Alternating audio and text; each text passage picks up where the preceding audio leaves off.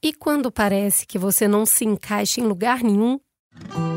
Ou você era uma pessoa heterossexual e as suas, consequentemente, as suas brincadeiras, as suas conversas, os seus amigos deveriam partir desse pressuposto. Ou você era uma pessoa é, homossexual e, ao mesmo tempo, as poucas pessoas que eram abertamente homossexuais no, no colégio também não eram referências que eu me identificava. Hoje, a gente vai conhecer um pouco da história do José e como ele, ao se permitir viver a sua sexualidade de forma plena, encontrou nas próprias diferenças força ao invés de obstáculos.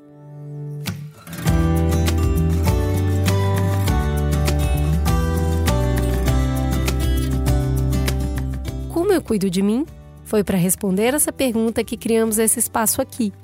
Um podcast para a gente conversar sobre saúde mental além do raso, partindo de múltiplas vivências, apresentando diferentes linhas de tratamento, explorando as nuances de viver e conviver com transtornos mentais. Prazer!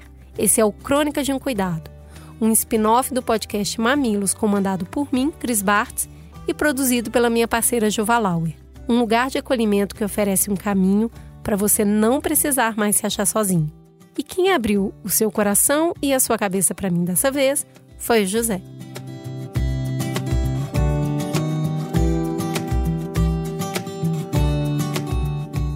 José tem 30 anos, é formado em publicidade e trabalha com duas das suas paixões, comunicação e cultura. Ele viveu quase a vida toda em Recife e Olinda, mas atualmente mora em São Paulo. Ele é um garoto doce e de sorriso largo, tem os olhos apertadinhos e uma voz mansinha. José é também passista de frevo e um apaixonado pela dança e pelo poder que ela nos dá de nos expressar. Mas nem sempre foi assim. Ele cresceu no que considera uma família tradicional. Isso quer dizer composta exclusivamente por pessoas heterossexuais. Pai e mãe casados, bem religiosos, duas irmãs mais velhas e ele o caçulinha. Nos finais de semana, a família estendida se reunia para confraternizar. Eram doze tios, parentes que não acabavam mais. Os encontros eram animados e o José se divertia, mas desde sempre parecia que ele não se encaixava totalmente ali, no que ele via como referência. Na época, muito jovem, ele não entendia o motivo de se sentir deslocado, porque ao mesmo tempo ele sentia que era muito amado. Então eu sempre fui o caçula e sempre fui o protegido, né? É, o acolhido e o, o, até mimado mesmo. Mas ao mesmo tempo, como meio que ninguém falava a minha língua ali, é, eu sempre fui muito tímido também, sempre fui muito reservado. Gostava de brincar sozinho, de imaginar, de ler, de brincar com os bonecos, jogar videogame bastante, mas sempre muito tímido.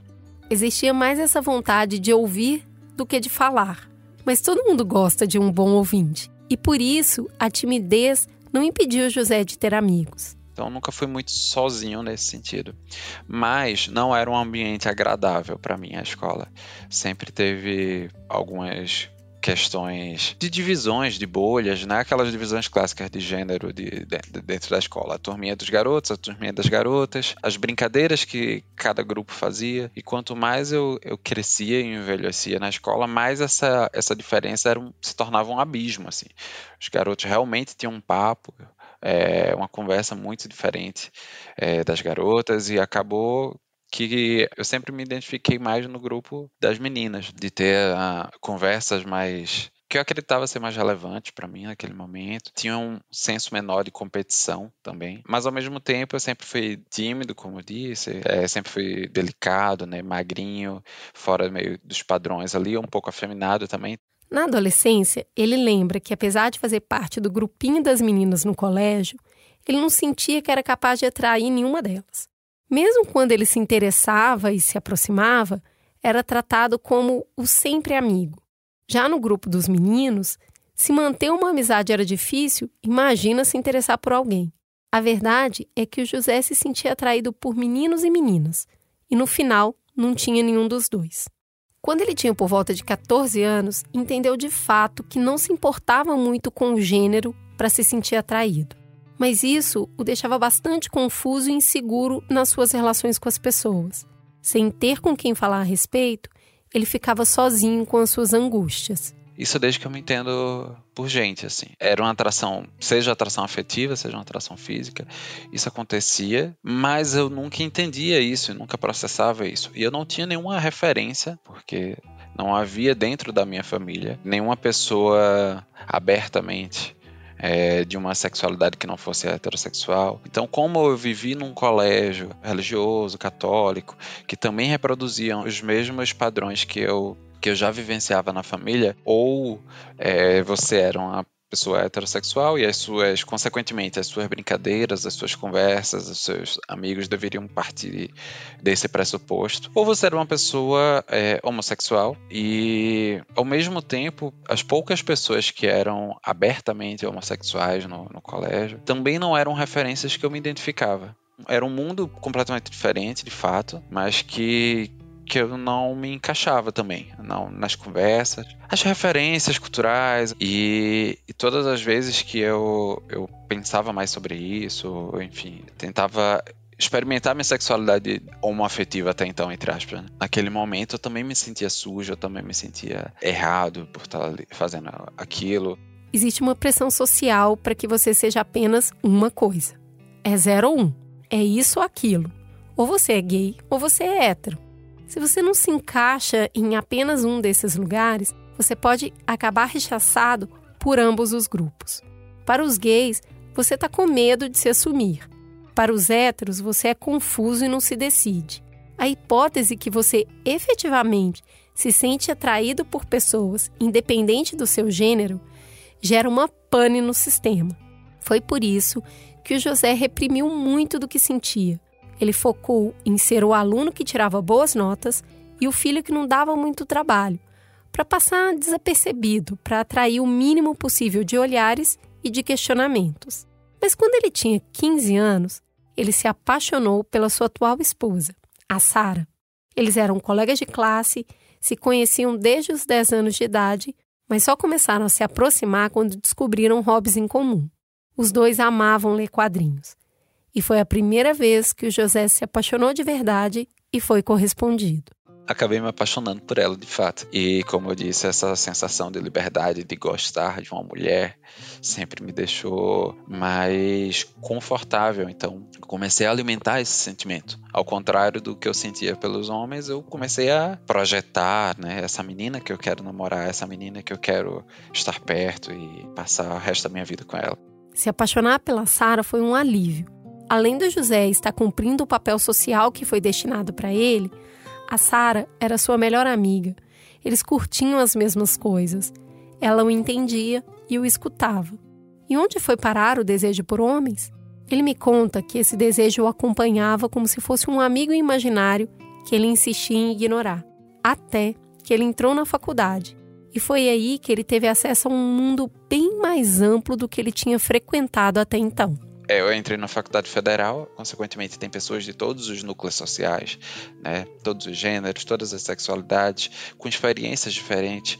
Então, finalmente, eu meio que saí da minha bolha. E eu pude vivenciar, estar ao lado de pessoas que eram completamente diferentes do que eu.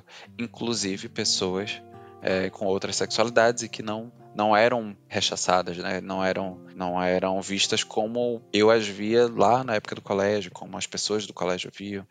Era uma realidade completamente nova. Isso foi o início de mais um ciclo de, de autoconhecimento, né? essa realidade nova de, opa, beleza, agora eu me identifico como bissexual. E aí também chegou essa necessidade de verbalizar isso, de, de falar com, com Sara. Eu senti uma necessidade urgente de falar com ela. O José sabia que o risco da Sara acabar com tudo era enorme, mas esconder isso dela não era uma opção.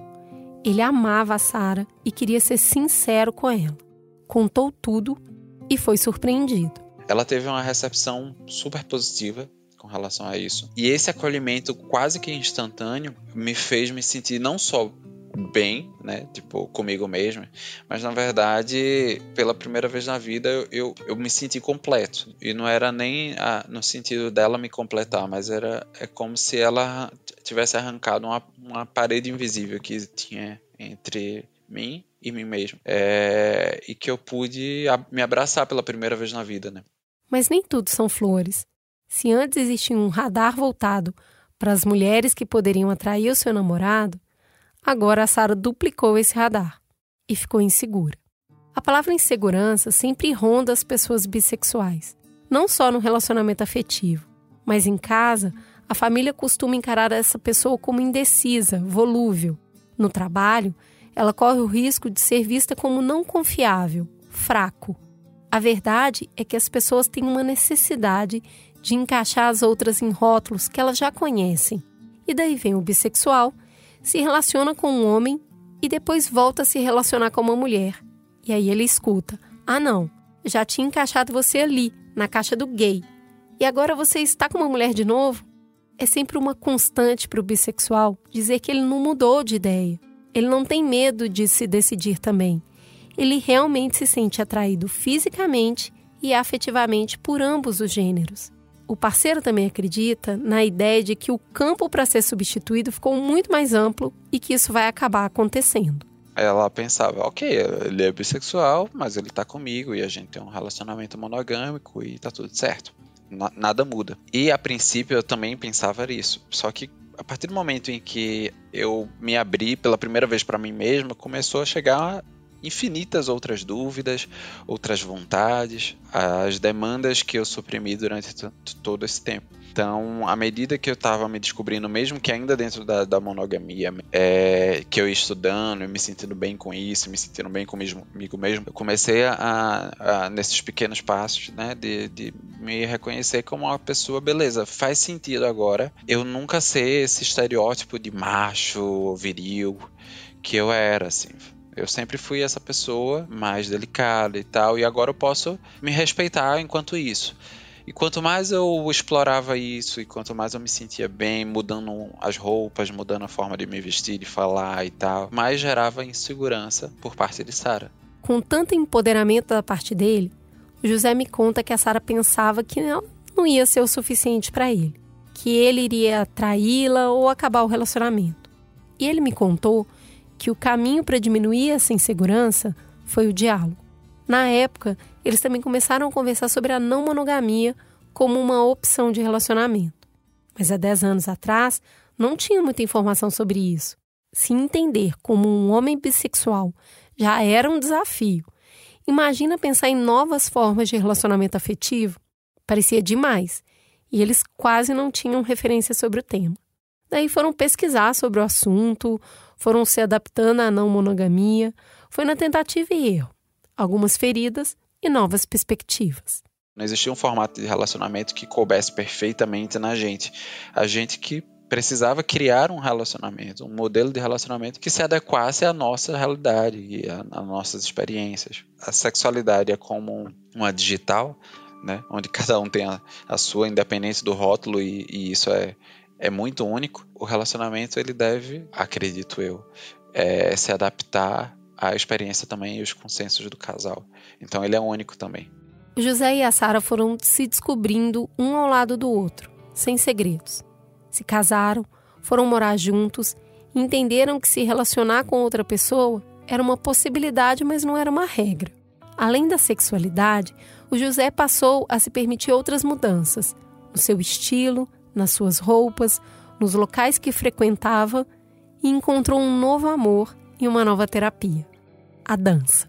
Eu costumo dizer que a dança salvou a minha vida, não só porque a dança é terapêutica, que ela desenvolveu a necessidade, a minha necessidade de ir para uma terapia uma coisa que até então eu, eu negava, né? E, e, e, eu achava que não era para mim, que a, a dança causou como rebuliço, me agitou e quando agitou eu comecei a precisar disso, de vamos botar as coisas em ordem, beleza, vamos para terapia pela primeira vez na vida. Na terapia de fato, o José teve que fazer questionamentos novos e dolorosos para se achar debaixo de tanta coisa reprimida. A terapia, ela me trouxe o primeiro choque de realidade do tipo, quem é você sem Sara? E sem qualquer outra pessoa. Quem é você, José? E o que é que você quer e o que é que você não quer? O que é que te faz bem, o que é que não te faz bem? Se você tivesse o final de semana livre, o que você gostaria de fazer? Tinha uma pessoa soterrada ali embaixo e o José queria conhecê-la. Parecia uma pessoa legal que gostava de dançar e fazia isso muito bem. O que mais ela seria capaz de fazer? Esse é o caminho que o José está fazendo hoje se descobrindo para além da Sara e do frevo, mas em companhia da Sara e do frevo. O José deseja ser uma inspiração para quem quer assumir a sua bissexualidade, para que as pessoas não se sintam tão só e desamparadas como ele se sentiu tanto tempo. Num mundo onde uma pessoa bissexual se aceita, não tem muro. Ela não está em cima do muro. Ela tem uma longa e repleta trajetória pela frente. E é isso que o José deseja para si e para outras pessoas como ele.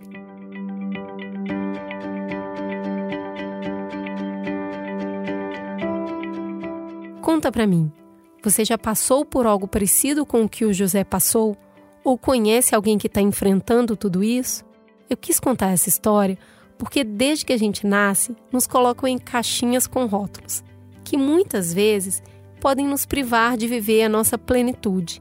Mas a gente sabe que a sexualidade humana é mais complexa do que a gente pode imaginar. E muitas vezes a bissexualidade é rodeada de mitos e estigmas que, se mantidos, contribuem com a invalidação da existência do indivíduo. Para entender mais sobre esse assunto, eu liguei para o psicólogo Alexandre Rocha, que atua na clínica com foco nas demandas LGBTQIAP+.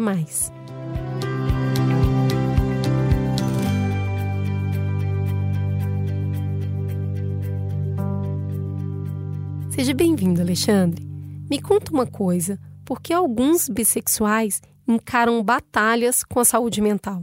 Oi, Cris. Essa pergunta é bastante pertinente pois é possível perceber uma incidência de transtornos mentais em pessoas que pertencem à comunidade LGBTQIAP+, e uma das explicações para isso é que diante dos aspectos normativos que nós temos em nossa sociedade, sobretudo os que tangem a sexualidade humana, qualquer pensamento, conduta ou desejo que fuja dessas normativas vão atravessar a existência de pessoas LGBTQIAP+, e isso vai afetar diretamente o entendimento que essa pessoa terá de si mesma, vai ditar os seus anseios, pode gerar sentimentos de culpa e até mesmo ideias de um não merecimento de ter aspectos positivos em sua vida. Isso justamente por não atender essa norma e com pessoas bissexuais isso não é diferente. Diante da narrativa social sobre aquilo que é aceitável e daquilo que não é, nós podemos pensar em uma construção binária que estipula lugares sociais a existência de comportamentos tidos como adequados e não adequados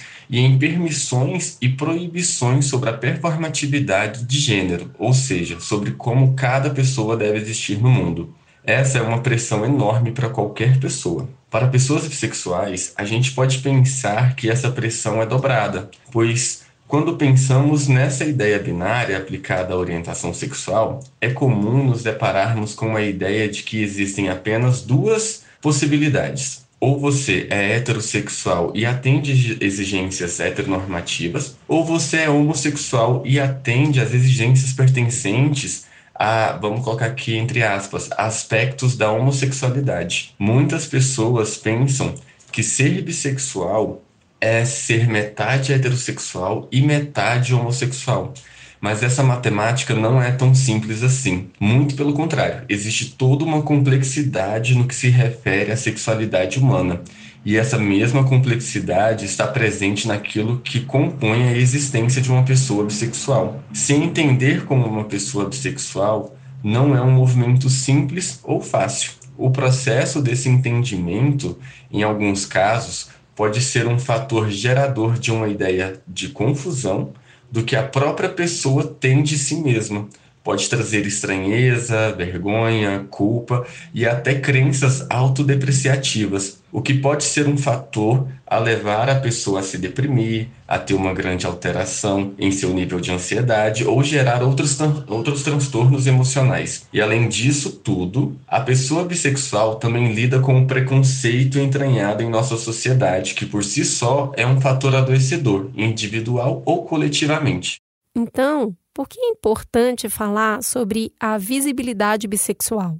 Olha, Cris, falar sobre visibilidade bissexual é de extrema importância nos dias de hoje e será necessário por muito tempo ainda, pois a bissexualidade é um universo verdadeiramente desconhecido para muitas pessoas, o que acaba alimentando preconceitos sobre pessoas bissexuais. falar sobre a bissexualidade ajuda a legitimar a existência de pessoas que são bi. Levar informações corretas à sociedade é um dos caminhos que podem nos fazer trilhar na direção de um momento em que teremos menos discriminação a pessoas bissexuais, por exemplo. Existem diversas crenças sobre pessoas bissexuais que deslegitimam suas existências. E ao contrário do que as pessoas pensam, essas crenças essas ideias formadas por falta de informações corretas não vêm apenas de pessoas heterossexuais, mas também estão presentes na própria comunidade LGBTQIAP+.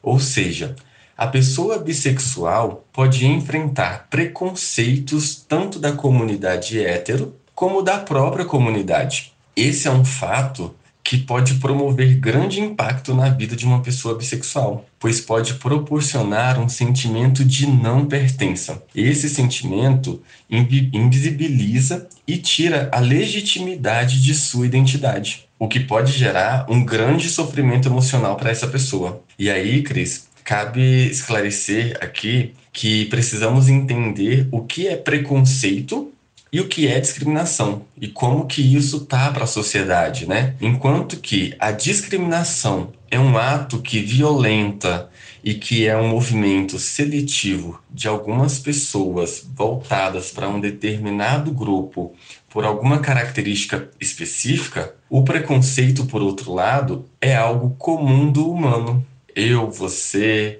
né, todos nós temos esse momento de, de sermos preconceituosos. Mas o que, que seria isso? O preconceito é uma ideia que formamos sobre algo antes mesmo que a gente entre em contato com aquilo. São conceitos prévios que levantamos sem termos reais informações sobre aquele tema. Nem sempre o preconceito está ligado à discriminação, por exemplo, mas a discriminação tem em seus fundamentos o preconceito. E por isso se faz tão importante falar sobre a visibilidade bissexual, para que a gente tenha uma quebra nesse aspecto da sociedade.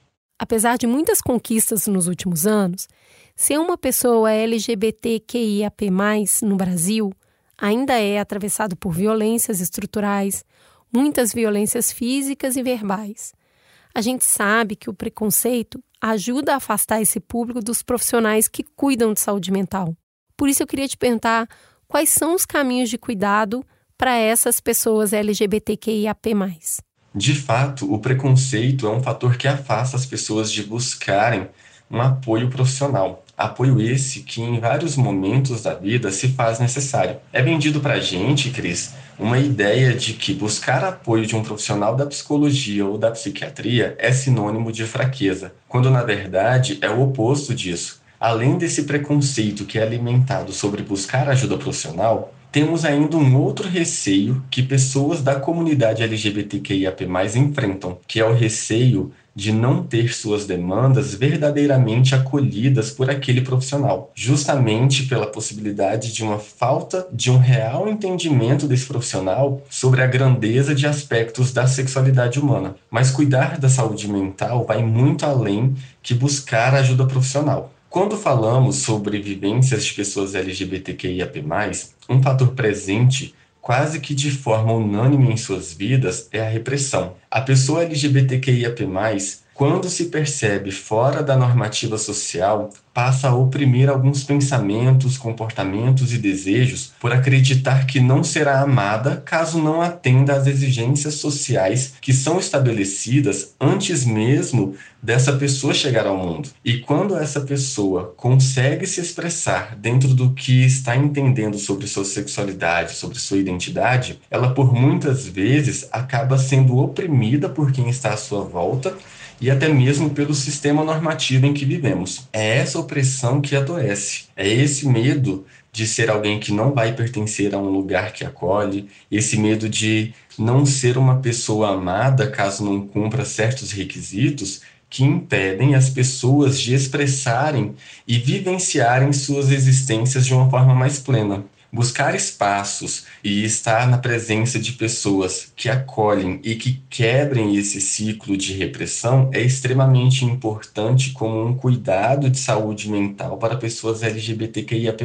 Se dar a oportunidade de se conhecer, de entender o que realmente te faz bem, te traz satisfação, é uma maneira de fazer a manutenção de uma boa saúde mental. E é importante entender que somos seres contínuos e que sempre estamos em mudança, e que esse entendimento de nós mesmos precisa acompanhar esse fato. Um exemplo que podemos citar aqui são as descobertas citadas no relato trago no episódio de hoje. E, com, e como que essas descobertas, ou seja, esse entendimento sobre si, o ajudou no seu bem-estar, na manutenção do seu bem-estar.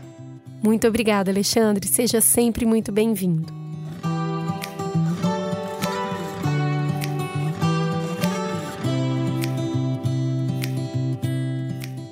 Conversa hoje, hein? Eu senti que a gente avançou nesse tema. Eu agradeço o José por me contar a sua história, o Alexandre por me ensinar e você por me ouvir. Se quiser, você pode contar a sua história para mim. É só entrar no perfil mamilospod no Instagram. Lá nos destaques tem um formulário para você escrever a sua história.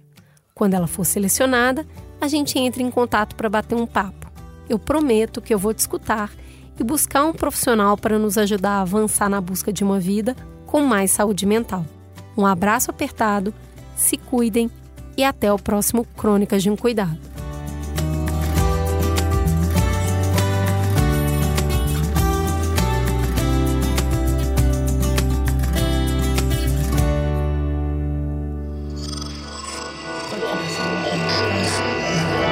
Esse podcast é, é apresentado por b9.com.br.